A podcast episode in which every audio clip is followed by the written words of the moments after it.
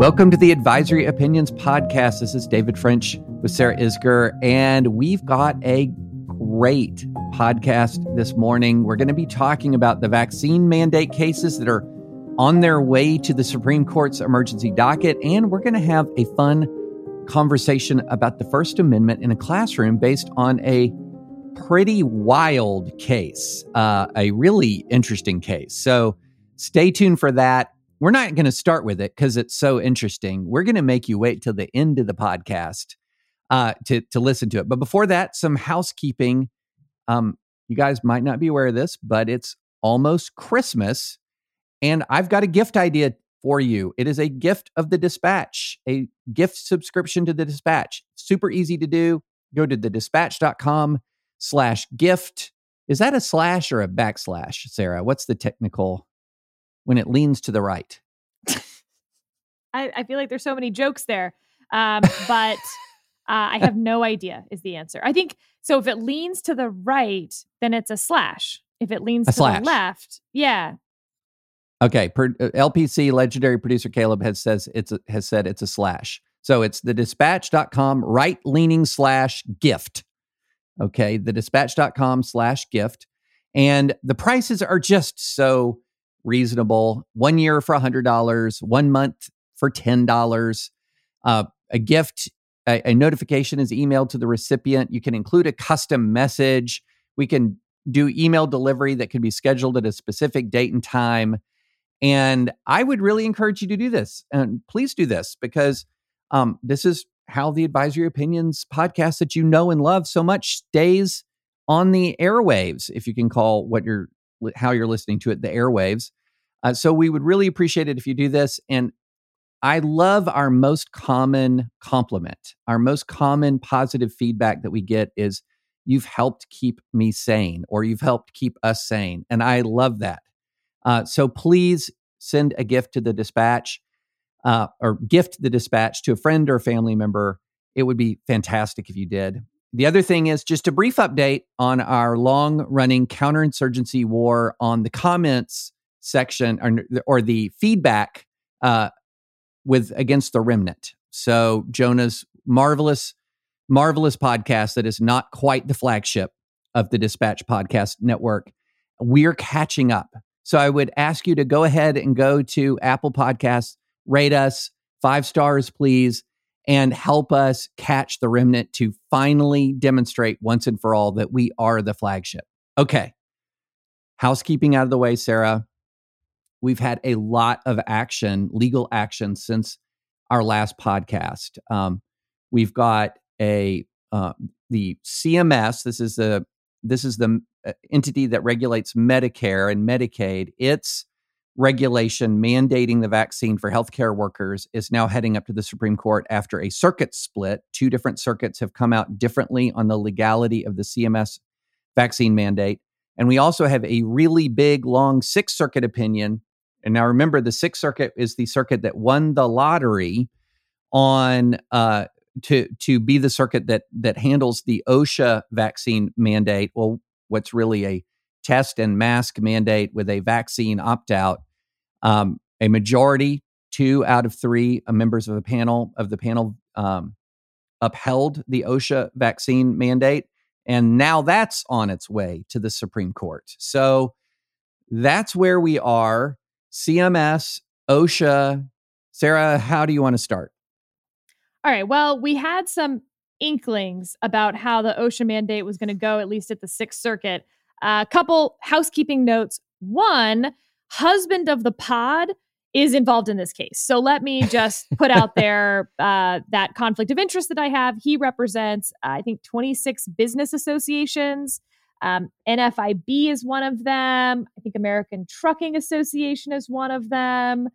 Uh, so I don't know, and like 24 others or something we don't have a ton of pillow talk about this case. So while I am conflicted, unquestionably, I actually don't have a lot of inside information to share with anyone about litigation strategy.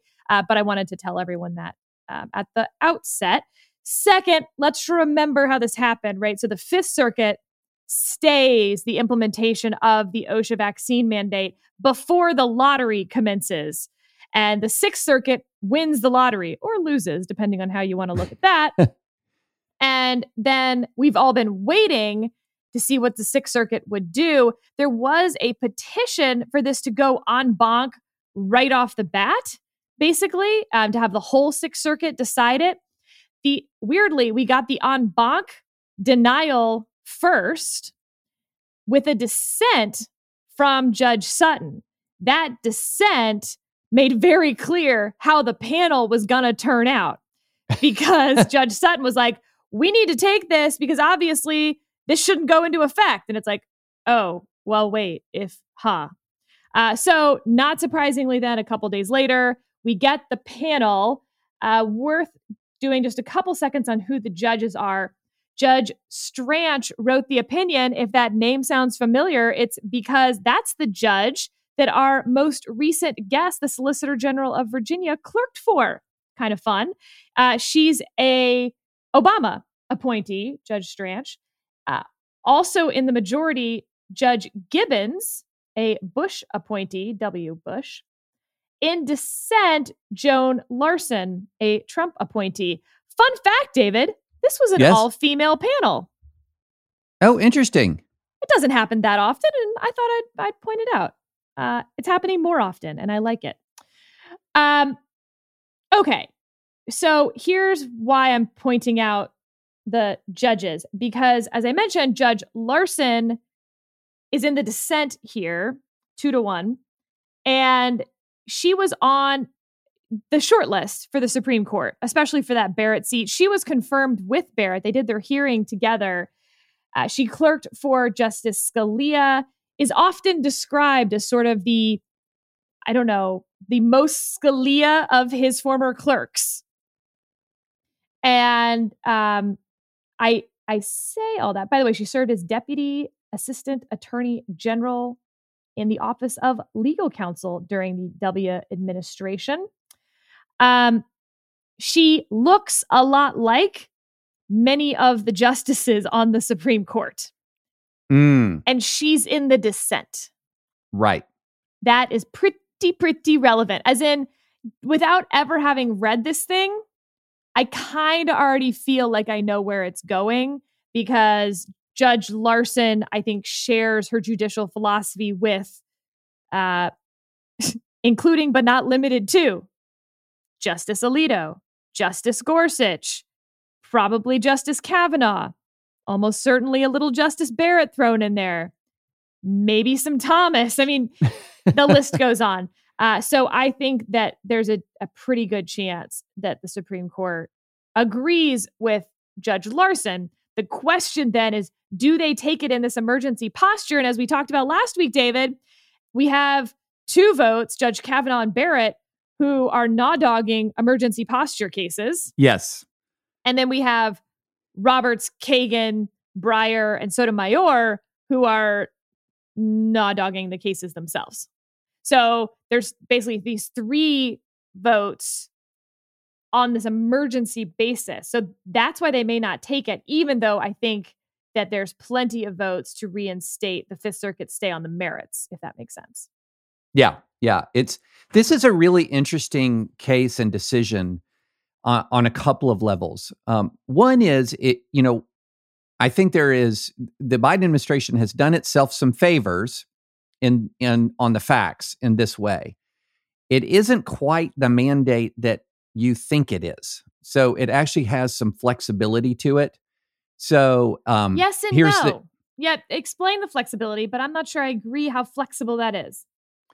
So here's the paragraph from the a key paragraph from the factual um, the statement of facts in the opinion.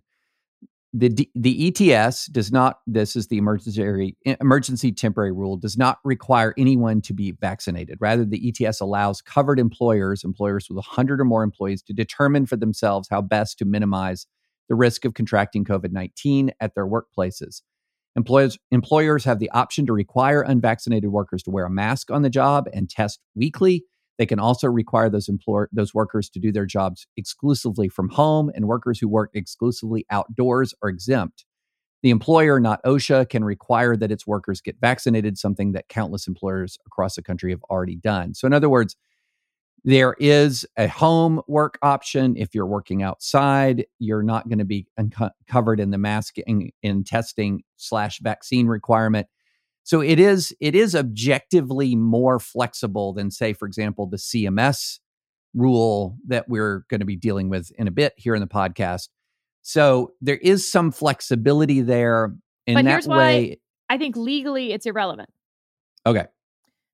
Legally, I think that flexibility is irrelevant because I think you could take out the vaccine portion, assume there was no vaccine in existence, and OSHA promulgating an ETS that requires masking and weekly testing, I think suffers from actually most, if not all. I'm trying to think here in my head of like those like sort of six reasons we were giving. Yeah, I think all of the same problems. Uh, Walmart has uh, roughly 1.6 million employees. Amazon has roughly 1.5 million employees in the United States. It's a lot. Do you know what it looks like to set up a weekly testing regime across the country? If you're Walmart or Amazon, Apple, of course, number three, I think, uh, in employees on the Fortune list, although I know the Fortune list isn't by employees. Um, so when you are talking about whether OSHA has this regulatory authority, you run into the same problems. Is this a grave danger? Do they have congressional authorization? The vaccine makes this sort of a culture war issue, but legally, I don't think it's relevant.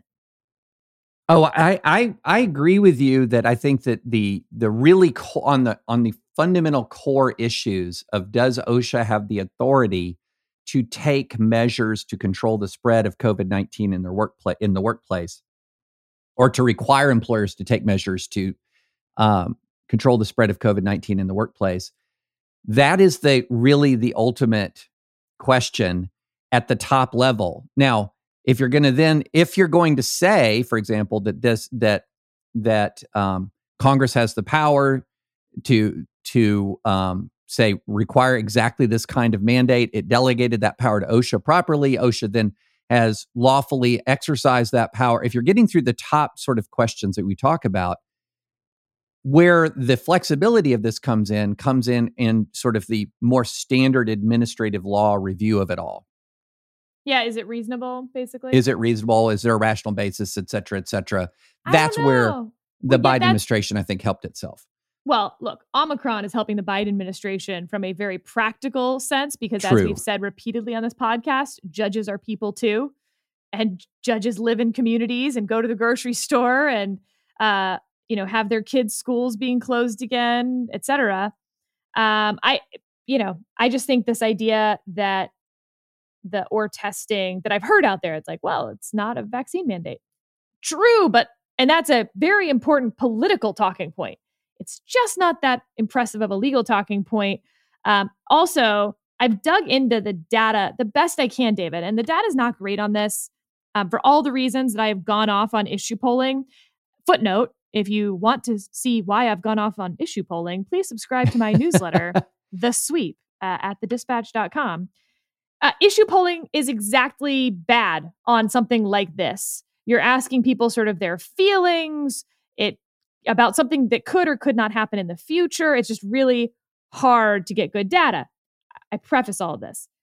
I've read a lot of polling on this about how many people are really going to refuse to get the vaccine, refuse weekly testing, and quit their jobs over this to go work for an employer who's under 100 people or however else they an outside job, whatever. The number is clearly small. I mean, 70 plus percent of American adults at this point are vaccinated to some extent. Um, but I think the number might be up to 5%. And again, think back to that Walmart big number or the Amazon big number 5% of their employees quitting suddenly. And you don't got no Amazon Prime. There's no two hour delivery to your home.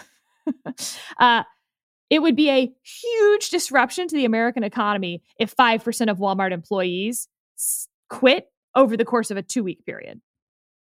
Ab- well, absolutely. Absolutely. Uh, it would.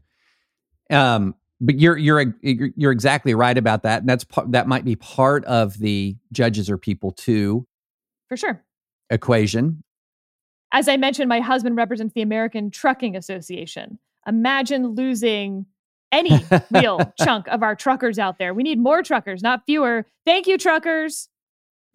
well, that is absolutely the case. Now, we have had employer mandates in many employers, and I don't believe in I, I this is a good assignment for our listeners.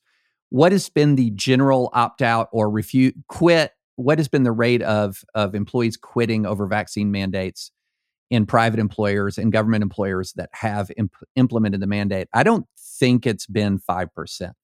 I don't think any of them have actually hit the deadline yet. The federal government extended the deadline, and all of the private employers I know have not actually made it a do this or be fired of the large employers. I'm talking about you know, I, am sure there are small employers who have done that. Um, but of these sort of large economy shifting American companies, I don't think we've had the or quit moment.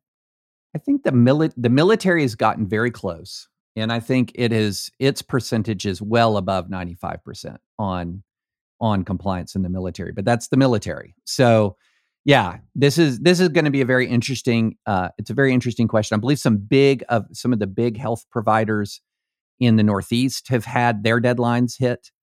Um, oh, perhaps. So, yeah. Well, and so also, I, I mean, again, imagine with 1.6 million employees ha- having any way to sort through um, religious objections.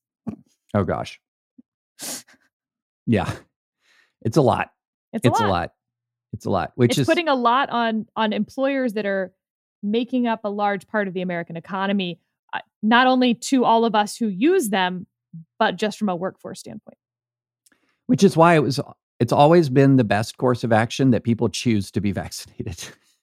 and to be clear, a lot of these companies um, have vaccine mandates might be the wrong word vaccine incentives. They want their employees to be vaccinated. They're offering money for these employees to go get vaccinated. They're having people come to their facilities to you know jab people in the arm but they don't want to have to fire their employees. They don't want to have to set up testing facilities weekly yada yada um, so, on the legal merits of this, it's a really interesting majority opinion because uh, if you're if you're a true student of this podcast, if you are somebody who can remember all of our extended discussions from months, weeks, and months ago, you will remember our discussion of the vaccine mandate going something like this, and we'll just call it the vaccine mandate.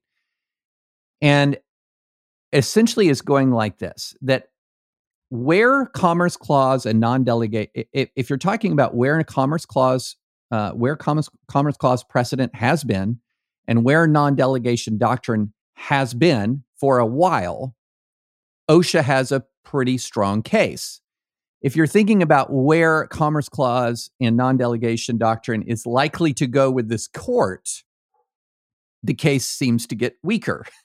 So in other words if you're talking about how broadly co- the Commerce Clause has been read um, for generations now, OSHA, the OSHA's case looks stronger and stronger. If you're talking about how non-delegation doctrine has been read for generations, OSHA's um, case looks stronger. If you're talking about the judicial philosophy of the specific justices on the court and where they have been pushing the law, OSHA's case starts to get weaker. And I'll, I'll give you a a one of the one of the better um, illustrations of that is in the majority opinions brief discussion or its discussion of uh, non the non delegation doctrine, and it's this sentence: the Supreme Court has only twice invoked the non delegation doctrine to strike down a statute. When were those cases? Panama Refining Company versus Ryan, 1935. Schechter Poultry Corporation versus United States, 1935. Um, so that's kind of the dynamic of this case. And it's a dynamic that we've identified from the beginning here, which is for a long time, the Supreme Court has granted these state, these executive branch agencies, granted Congress, Congress enormous authority over the, in, uh over the economy through the Commerce Clause granted Congress the ability to delegate delegate that authority to these executive branch agencies but there has been there have been ample there's ample evidence that the current court isn't so in love with that anymore. And so i feel like that's our dynamic right now sarah is is the court going to continue to push in the direction that it has been pushing? If so i don't see this doctrine survive this uh, vaccine mandate surviving if it sort of rests where the law has been for a long time then the ma- mandate will ha- will go down on other grounds, perhaps the most narrow possible grounds that we've talked about before. Um, you know, was this truly an emergency, et cetera, et cetera. But that's the overall. That's sort of the the global takeaway I took from the opinion.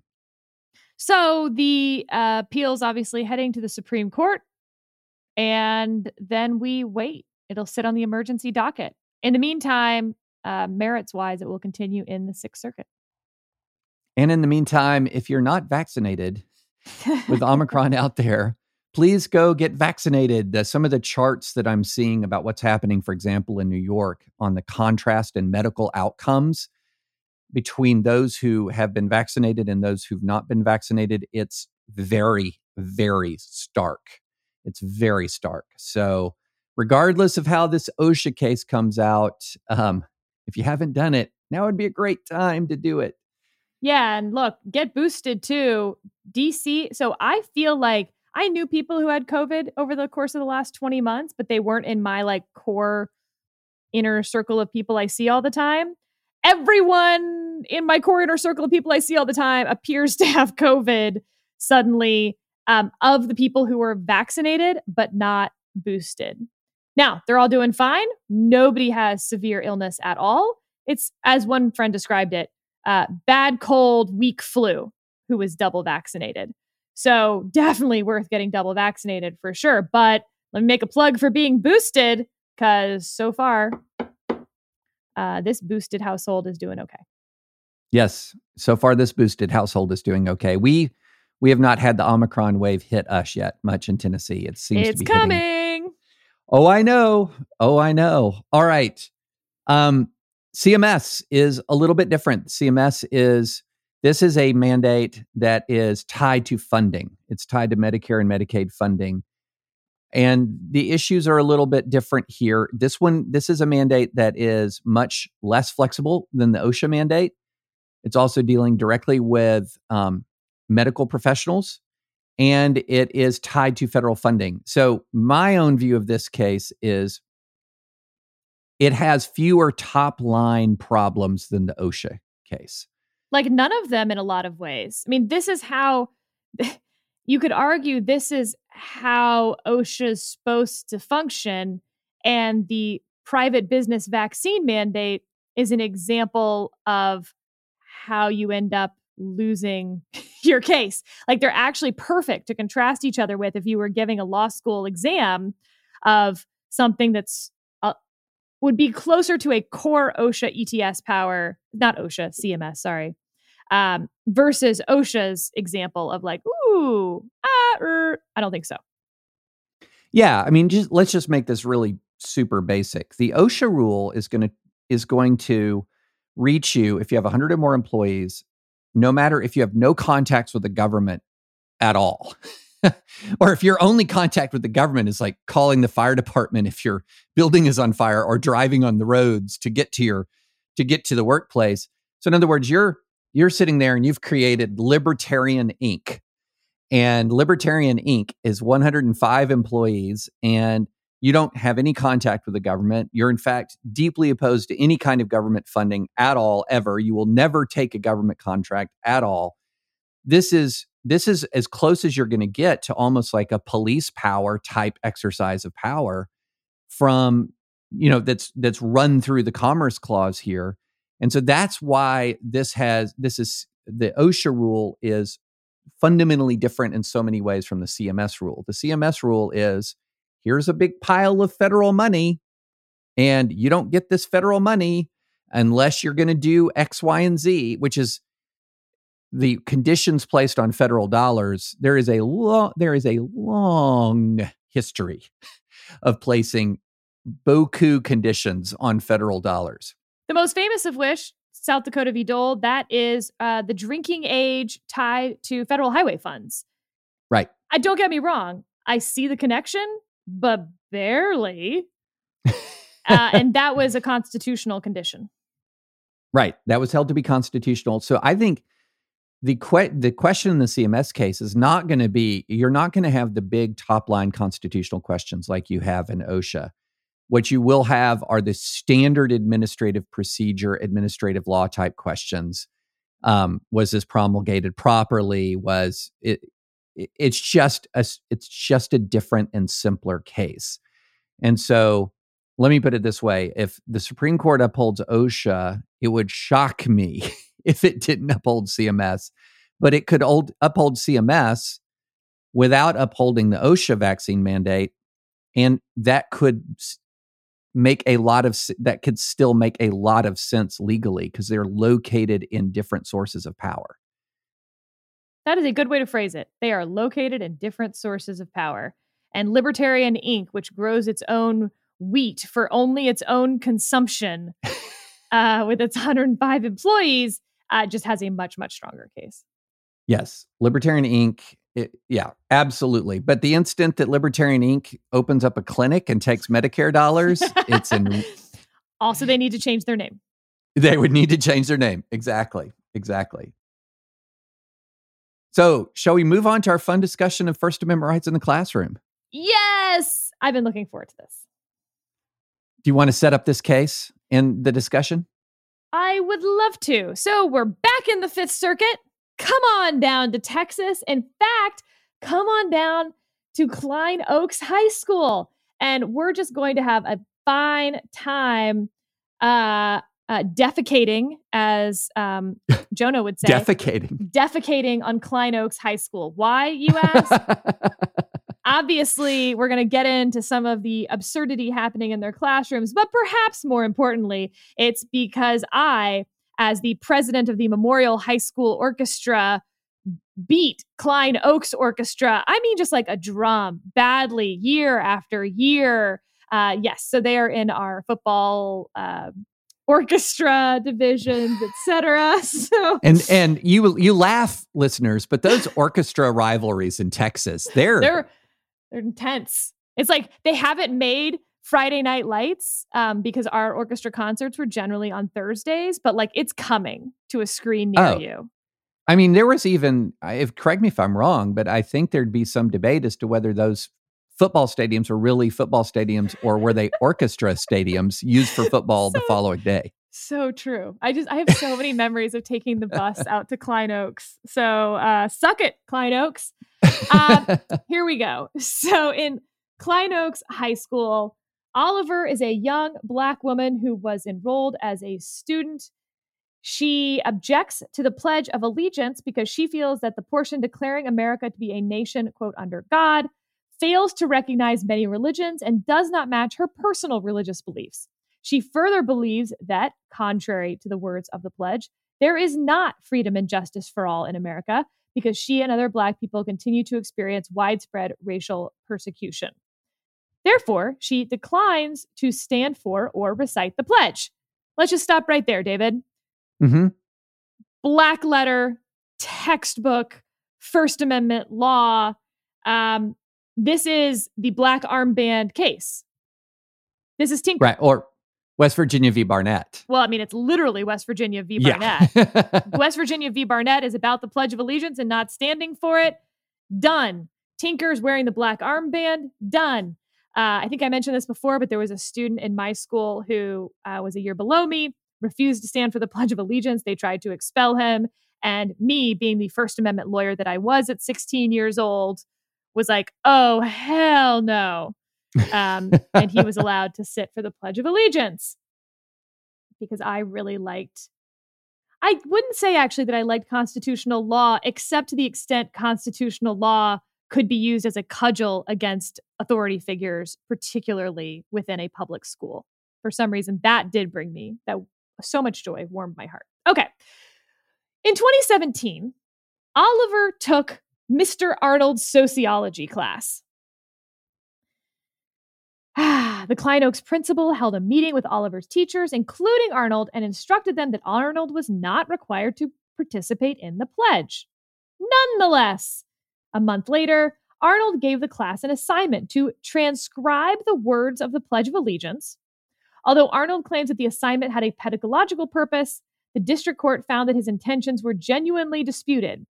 Um, so he also said some things. Okay. During class the next day, Arnold told his students that anyone who did not complete the pledge assignment would receive a grade of zero. He then engaged in an extended diatribe, um, which they assume for the purpose of this case was uh, aimed at Oliver. He lamented his views that the decline, uh, sorry, he lamented what he viewed as the decline of American values, decried a variety of people whose attitudes he deemed to be un American, including communists, supporters of Sharia law, foreigners who refuse to assimilate into American culture, sex offenders, and those that argue for their rehabilitation. That's that's a large list, David. It's a lot. Um, I can. Can you want to read? Can we just read some of the quote? Some yeah. of the quote here. Yeah. All right. This is this is this is the teacher, by the way. Um, to be clear, the te- to be clear, this is the, the teacher. Yeah. If you tell me two countries you'd rather go to, I will pay your way there if they're communist or socialist. Most of Europe is socialist and it's crumbling, or it's communism. N- uh, news to Europe, by the way. But if you ever come back, you have to pay me twice what it cost me to send you there. You know, there's a lot of things I complain about. So when it comes time in November, I go vote or I protest in writing in legal. There are ways we do it in America. Where a country will crumble is when people coming into a country do not assimilate to that country. That doesn't mean you forget Day of the Dead and whatever cultures or ma- lang- you maintain your language. That doesn't mean that. But you're not going to drive on the left side of the road. You're not going to impose Sharia law because it's not this country. But what is happening, and I can say it a lot more than you because I've lived longer, it's almost as if America's assimilating to those countries. Rutro. So the assignment was you had to transcribe the words of the Pledge of Allegiance and contemplate Bruce Springsteen's Born in the USA in class. Uh, the purpose, the stated pedagogical purpose from, as Arnold put it, uh, is that sometimes people recite things every day out of habit and without thinking about what they are actually saying. Uh, David, um, when I first read that, I read that part before I read any of the other stuff he was saying. And I assumed this would be a conservative student objecting to a born in the USA, you know, Bruce Springsteen, dog right. in America, and how maybe the Pledge of Allegiance, maybe we're not living up to um, our stated values in the Pledge of Allegiance, as Bruce Springsteen is pointing out in Born in the USA. But that's not the case. The teacher appears not to know what Born in the USA is about. Uh, yeah. Not a poetry teacher. Yeah. It's actually pretty common misunderstanding about Born in the USA.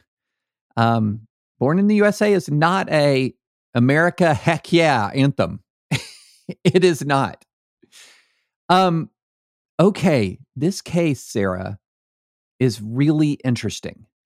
It is very very interesting. And here how here's how I have tried to Wait, I'm sorry. Tried, I just pulled up the lyrics to Born in the USA and if you're like singing along with this song and you think this is a pro USA, got in a little hometown jam.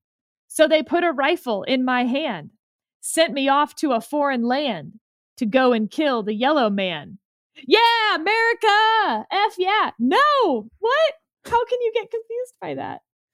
Yeah, amazing. Amazing. Now, here's what's interesting about this case, Sarah. Um, I'm you can actually in classrooms, you can compel student speech. Of course you can.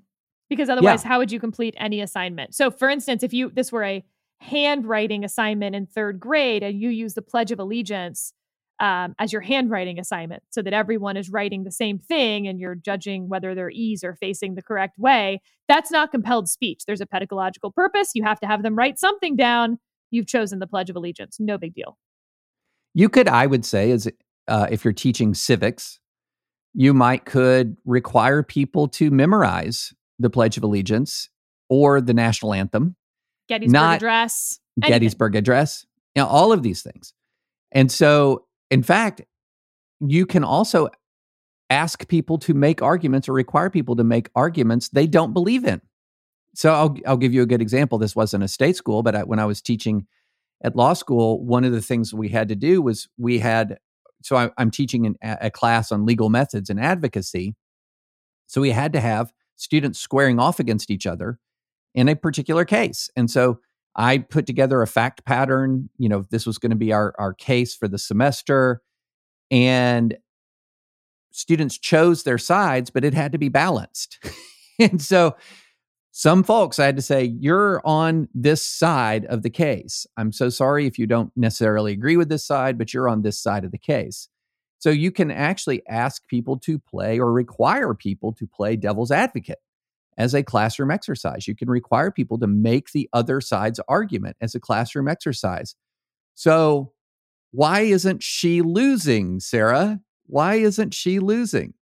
Well, because we're talking about things that are clearly on one side or the other, but it starts to mingle, mingle yes. in the middle. Um, you know, there are, I you, I think again, I think the two examples we gave very constitutional. But what about um, in economics class, telling your students that you know they are encouraged to believe that supply and demand curves are a fact of economics. Encour- oh, okay. Encouraging people to believe. Yeah, right. I mean, in I mean, other words, not just encouraging, right? Like if they can't, you're requiring, right? You're requiring them to believe in supply and demand curves, really, because the assignment is, um, you know, how much butter versus guns can this country make? Right.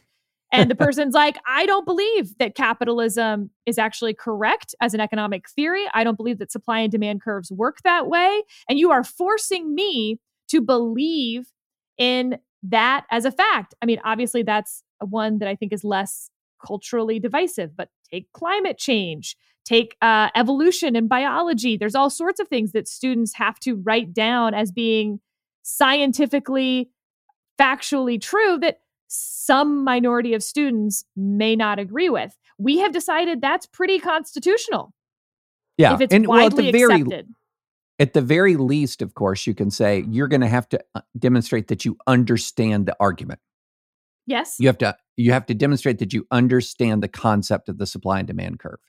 But on the um, other hand, to, we don't um, while you may need to demonstrate that you understand the arguments that Joe Biden is making to run for president or Donald Trump is making to run for president um, on your government exam, uh, we absolutely do not make you say Donald Trump will be the best president, has been the best president that has ever existed in the United States. That's unconstitutional. Right. So I think what's so happening the here. Line? I think the line here, this blurry fuzzy. I mean, this is blurry and fuzzy. I think the, I think the line here is, if you, uh, you, all of what we just said is true as a general proposition. But let's go back to my let's go back to my classroom. I, you're, you're Sarah. You're a student in my classroom, and I have to assign devil's advocate positions. And I intentionally choose you to make the devil's advocate position because I don't like your politics, and I want you. So, in other words, if I'm targeting you for negative treatment because of your political point of view, even if it would be otherwise a lawful exercise of my authority, then it starts to look more like retaliation. Um, and in entire, and in fact, the entire concept of retaliation is a way that a lawful exercise of authority becomes unlawful but, when it is. Yes, but but for instance, um, this Travis Fletcher, if you're listening to this podcast, uh, I did in fact have a crush on you in seventh grade when we did that debate together about euthanasia. Regardless, you missed your chance, Travis. You missed you your missed chance. It. It's over. No, Travis is wonderful. Uh, I walked by your house the other day, Thanksgiving. That wasn't creepy. That sounded really creepy the way I just said that. It's on the way that to did. our old elementary school. It's not. And sorry. And yeah, Caleb, cool. leave it in. Leave it in. Sarah being creepy. Uh, Travis sent me a mix CD when I was in law school to help me study for finals. And it like it transformed my musical taste and really helped me through 1L finals. So thank you, Travis, for that. Um, okay.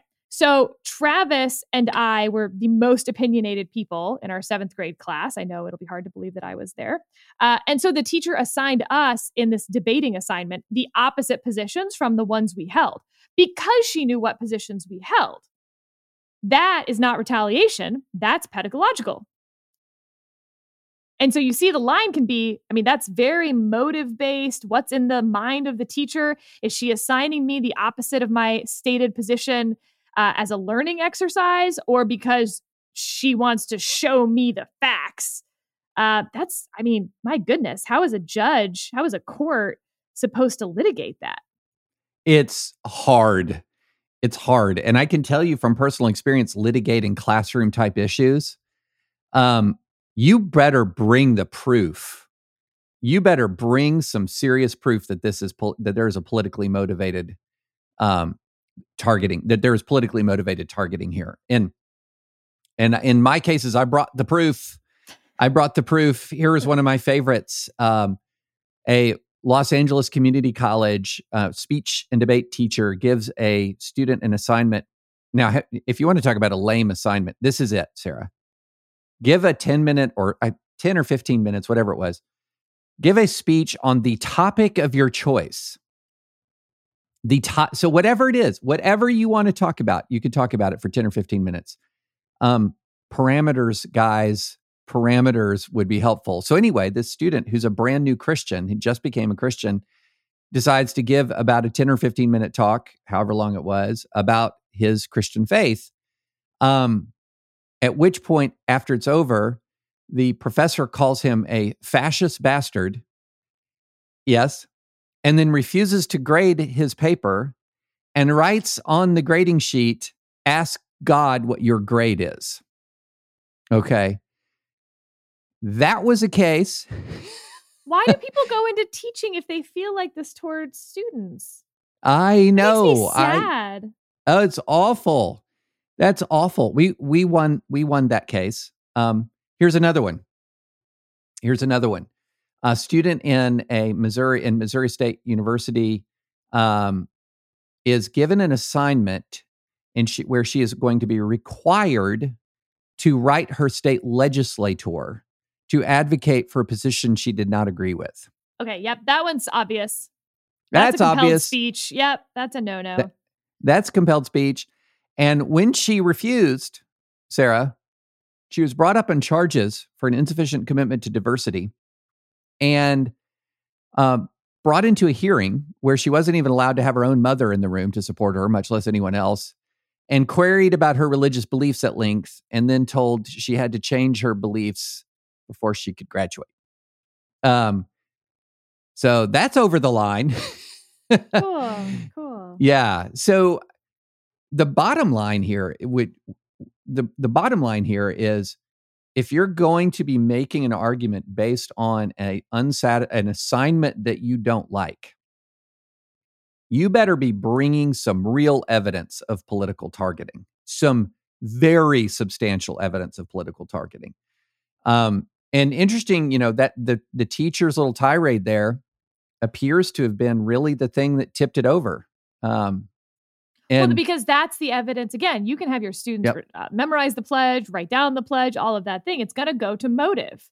That's going to be the difference between constitutional compelled speech and unconstitutional compelled speech. And so the tirade against foreigners uh, goes to the motivation of why he created this assignment as flawed as it was. Um, but at least the kids maybe got to listen to some Bruce Springsteen. So, okay, so here's how this case is turning out. Uh, it was a panel at the Fifth Circuit and an unusual panel uh, because normally the Fifth Circuit is, you know, obviously quite conservative. But in this case, the panel was Wiener, Dennis, and Duncan. All male panel, I will note. Uh, Wiener and Dennis considered two of, well, no, they are the two most liberal judges on the Fifth Circuit. Duncan may be the most or one of the most conservative. Wiener and Dennis say that the case can go to trial, that there are factual issues to be resolved, qualified immunity doesn't attach, all of this stuff. Uh, Duncan dissents. So it goes up on a petition for rehearing on to be heard by the whole Fifth Circuit. And uh, quite the breakdown. So seven judges voted in favor of rehearing, as in, uh, presumably, voting against this case going to trial, as in the student loses. Those judges are a who's who of Federalist Society members Jones, Smith, Elrod, Duncan, Engelhardt, Oldham, and Wilson. And the 10 voting against rehearing, so the student at least wins to get to go to court, though she has to prove her case at court and prove that that quote actually happened and all sorts of other stuff. We presume at this stage that her factual allegations are true. Uh, 10 against Owen, conservative, Stewart, pretty liberal, Dennis, pretty liberal, Southwick, kind of in the middle, Haynes in the middle, Graves, Higginson, Costa, which who has friend of the pod, Gregg Costa, and then David, Willett, and Ho. Now, remember, we're finding that qualified immunity doesn't attach if you're voting against rehearing en banc. So we know why Willett's up in there. Well, and also Willett likes free speech, Sarah. um, but I wanted to read you some of Judge Ho's denial because he is a Trump appointee, undoubtedly one of the most conservative judges on the Fifth Circuit, friend of the pod, even though he's never been on the pod. And I hope he's not mad at me for saying he's a friend of the pod. He's certainly a friend of the Keller household. Um, so let me read you some of this. Viewing the evidence in the light most favorable to the plaintiff, a public school teacher punished a student for refusing to embrace certain views on America, religion, and race.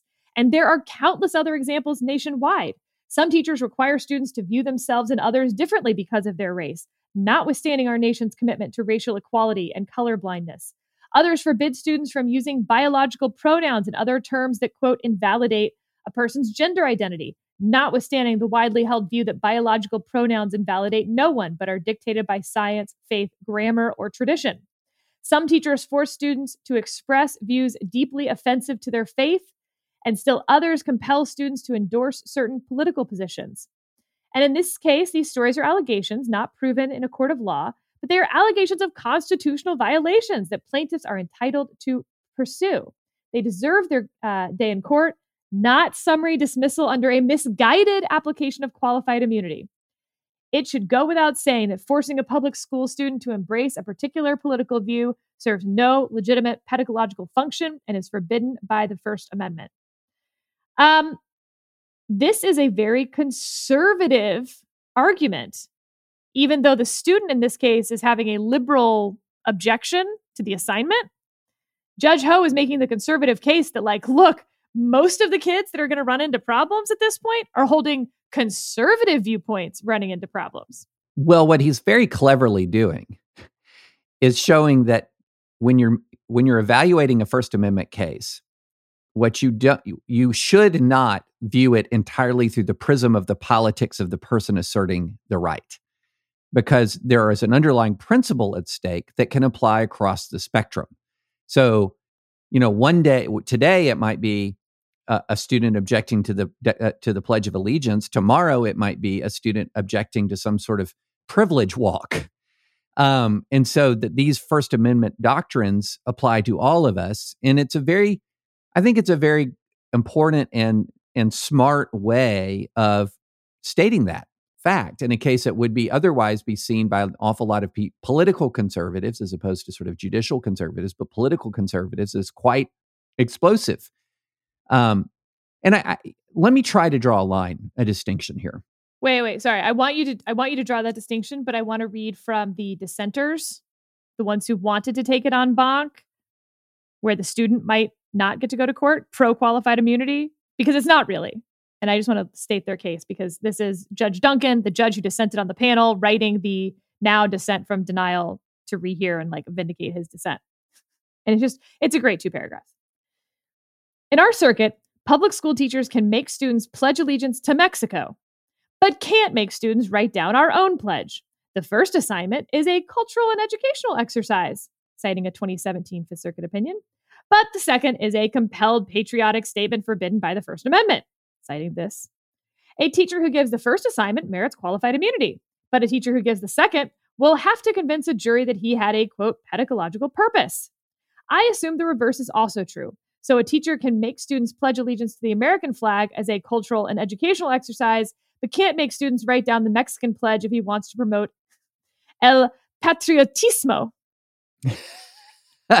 Our law in this area is, in other words, a dumpster fire. We should have taken this case en banc to put it out. Then we could have addressed in a more coherent way how the First Amendment applies to student speech and public school curricula, an important and developing field. For reasons that baffle me, a majority of my colleagues declined the opportunity. That's those are those are some good paragraphs right there. I've got to say, dumpster are, fire in yeah a Fifth Circuit opinion. I mean, what's not to love about the Fifth Circuit these days? But I don't read those paragraphs as necessarily him saying she loses. I totally agree. That's why I wanted to read it because in explaining what hearing a, a petition for en banc would mean versus denying it, I was sort of putting words that actually were not in their mouth.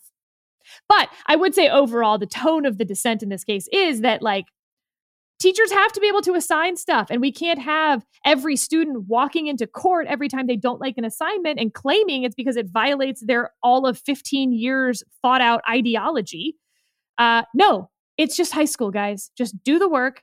You're not going to agree with every assignment whether it's climate change or my supply and demand curve or whatever else. You, we just can't litigate all of these things. Yeah i think the line that ho is getting at is in is something like this I do not want teachers using their pedagogical authority to force people to assert the truth of the matter as opposed to an understanding of the matter. Yes. Although I think in this case, even the facts as she alleged them, I'll show my cards here. I think she loses at trial. Even the facts as she alleges them, she had to write down the pledge and contemplate in class what the pledge means. She she refused to write down the pledge. That's it. Right. Right.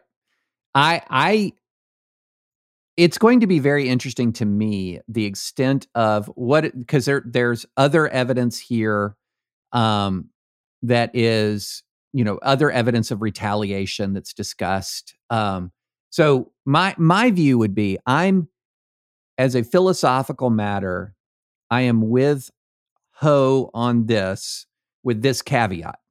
I understand the distinction between truth of the matter asserted versus understanding of the matter asserted. But if you're going to be saying that a teacher is backdooring me into truth as opposed to understanding, you got to bring it. As I said earlier, you just got to bring the evidence. So you're going to have an overwhelming sort of um, you're going to have a rebuttable, strong presumption, but rebuttable, a very strong presumption of pedagog- legitimate pedagogical purpose, but it's rebuttable. But it's rebuttable. It's just, I, and I don't know that that's quite enough. There's a, you know, if the teacher was kind of clever, what he'd say is any the combination, any, any amount, amount of clever. clever, any amount of clever. If the teacher had any amount of clever, he would say, no, no, no, you've misunderstood the assignment. That's right. Here are contrasting yes. visions. Yeah. And I want you so, to sit in class and contemplate how those two interact. Yes. I mean, this actually was a good assignment. I can see any number of teachers because it's fun. You read the Pledge of Allegiance, you rock out to Bruce Springsteen, and then you ask yourself what it means to have both of these represent the United States of America, a vision of the United States of America. Totally constitutional to write an essay about that. Totally constitutional to even assign students which side of that argument they are on. BT dubs. But you know, this reminds me of one of the great quotes in all of film, Sarah.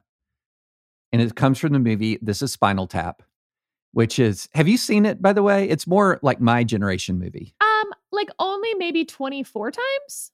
Okay, okay, fantastic. Well, then you know this you know this line. There's such a fine line between clever and stupid. and so I feel like we might be right around that line here in this case because if you are trying to get people to compare and contrast sort of the principles and the ideas and sort of the tension inherent, or is there a tension between like the saying the pledge and then absolutely sort of ripping a particular period in American history, which I think there's nothing at all inconsistent between those two things, but it's a fascinating kind of discussion. That is, that's one thing. It's another thing to say, you won't stand for the pledge. You won't, huh? You don't like America? Well, here, you write the pledge.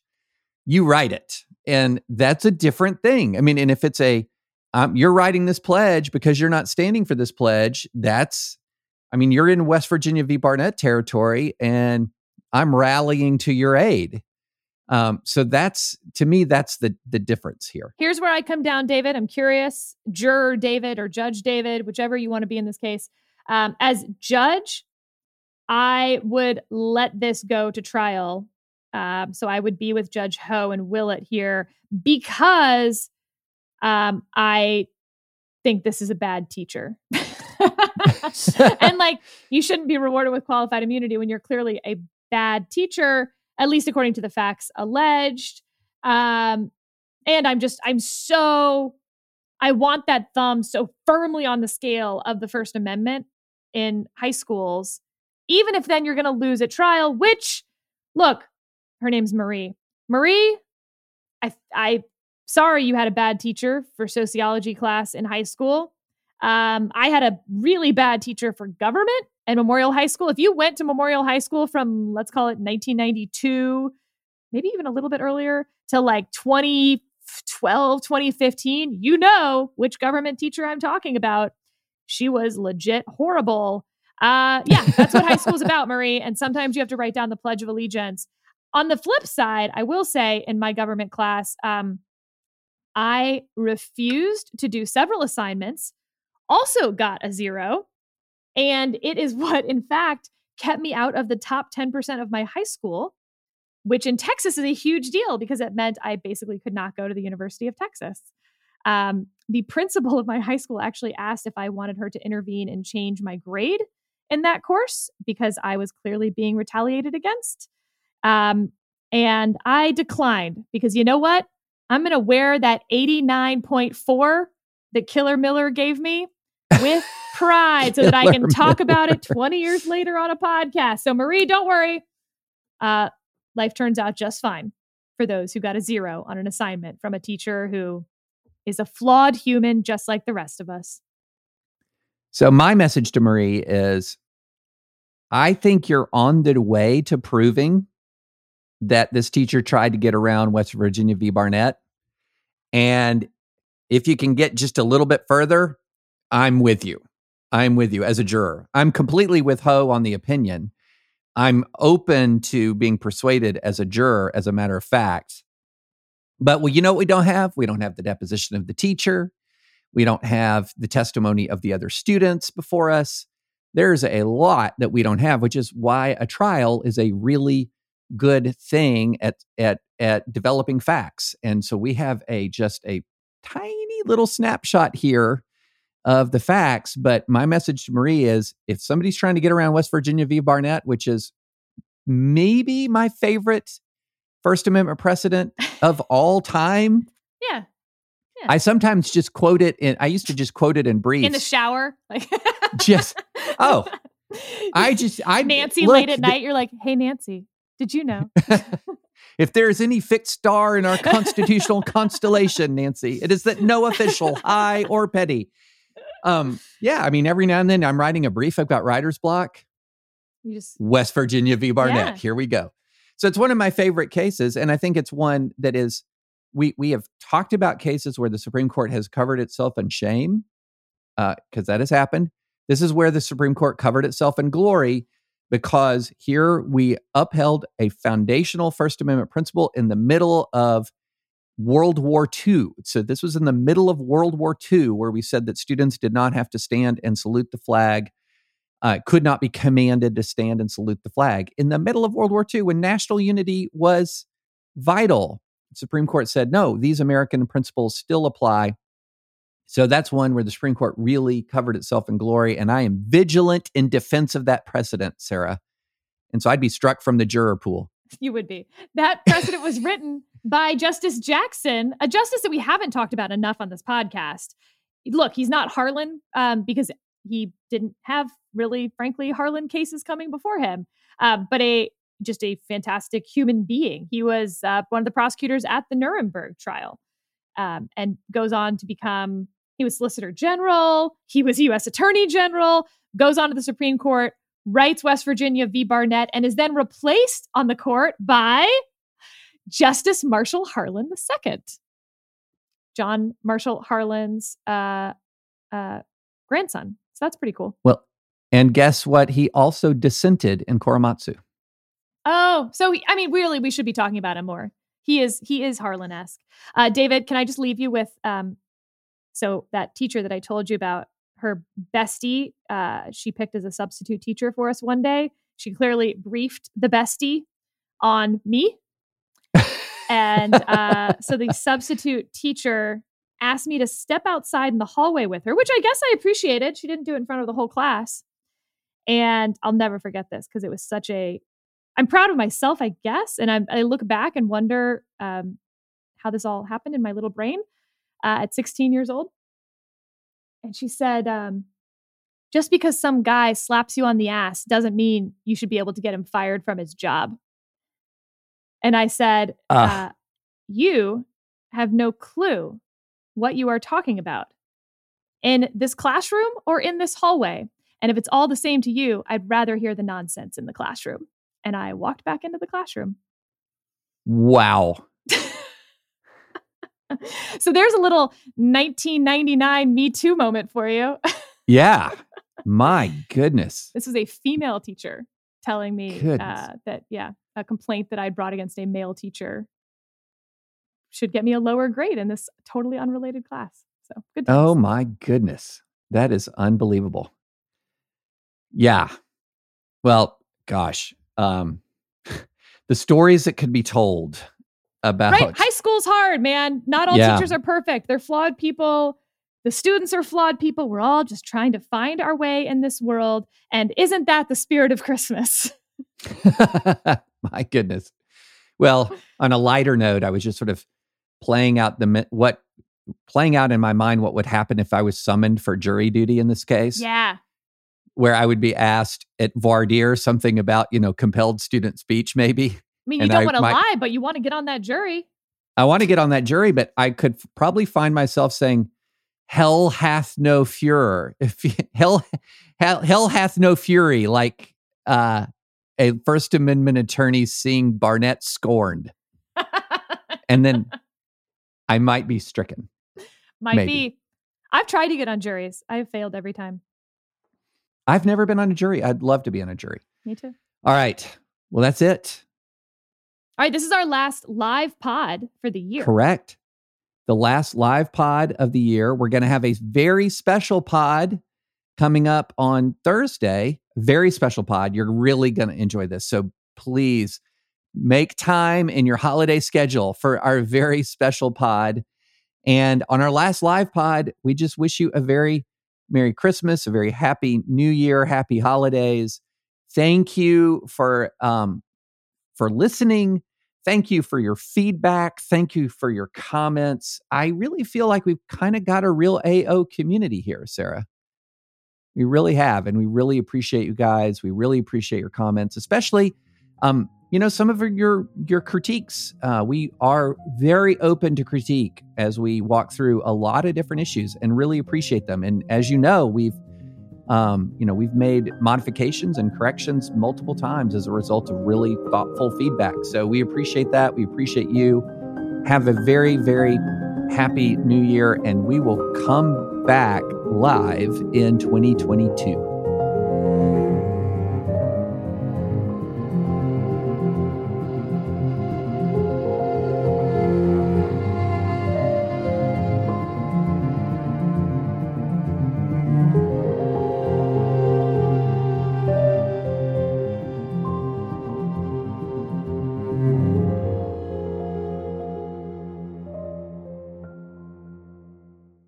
take a quick break to hear from our sponsor today, Aura. Ready to win Mother's Day and cement your reputation as the best gift giver in the family? Give the moms in your life an Aura digital picture frame preloaded with decades of family photos. She'll love looking back on your childhood memories and seeing what you're up to today. Even better, with unlimited storage and an easy to use app, you can keep updating mom's frame with new photos. So it's the gift that keeps on giving. And to be clear, every mom in my life has this frame. Every mom I've ever heard of has this frame. This is my go to gift. My parents love it. I upload photos all the time. I'm just like bored watching TV at the end of the night. I'll hop on the app and put up the photos from the day. It's really easy. Right now, Aura has a great deal for Mother's Day. Listeners can save on the perfect gift by visiting auraframes.com to get $30 off, plus free shipping on their best selling frame. That's A U R A frames.com. Use code advisory at checkout to save. Terms and conditions apply.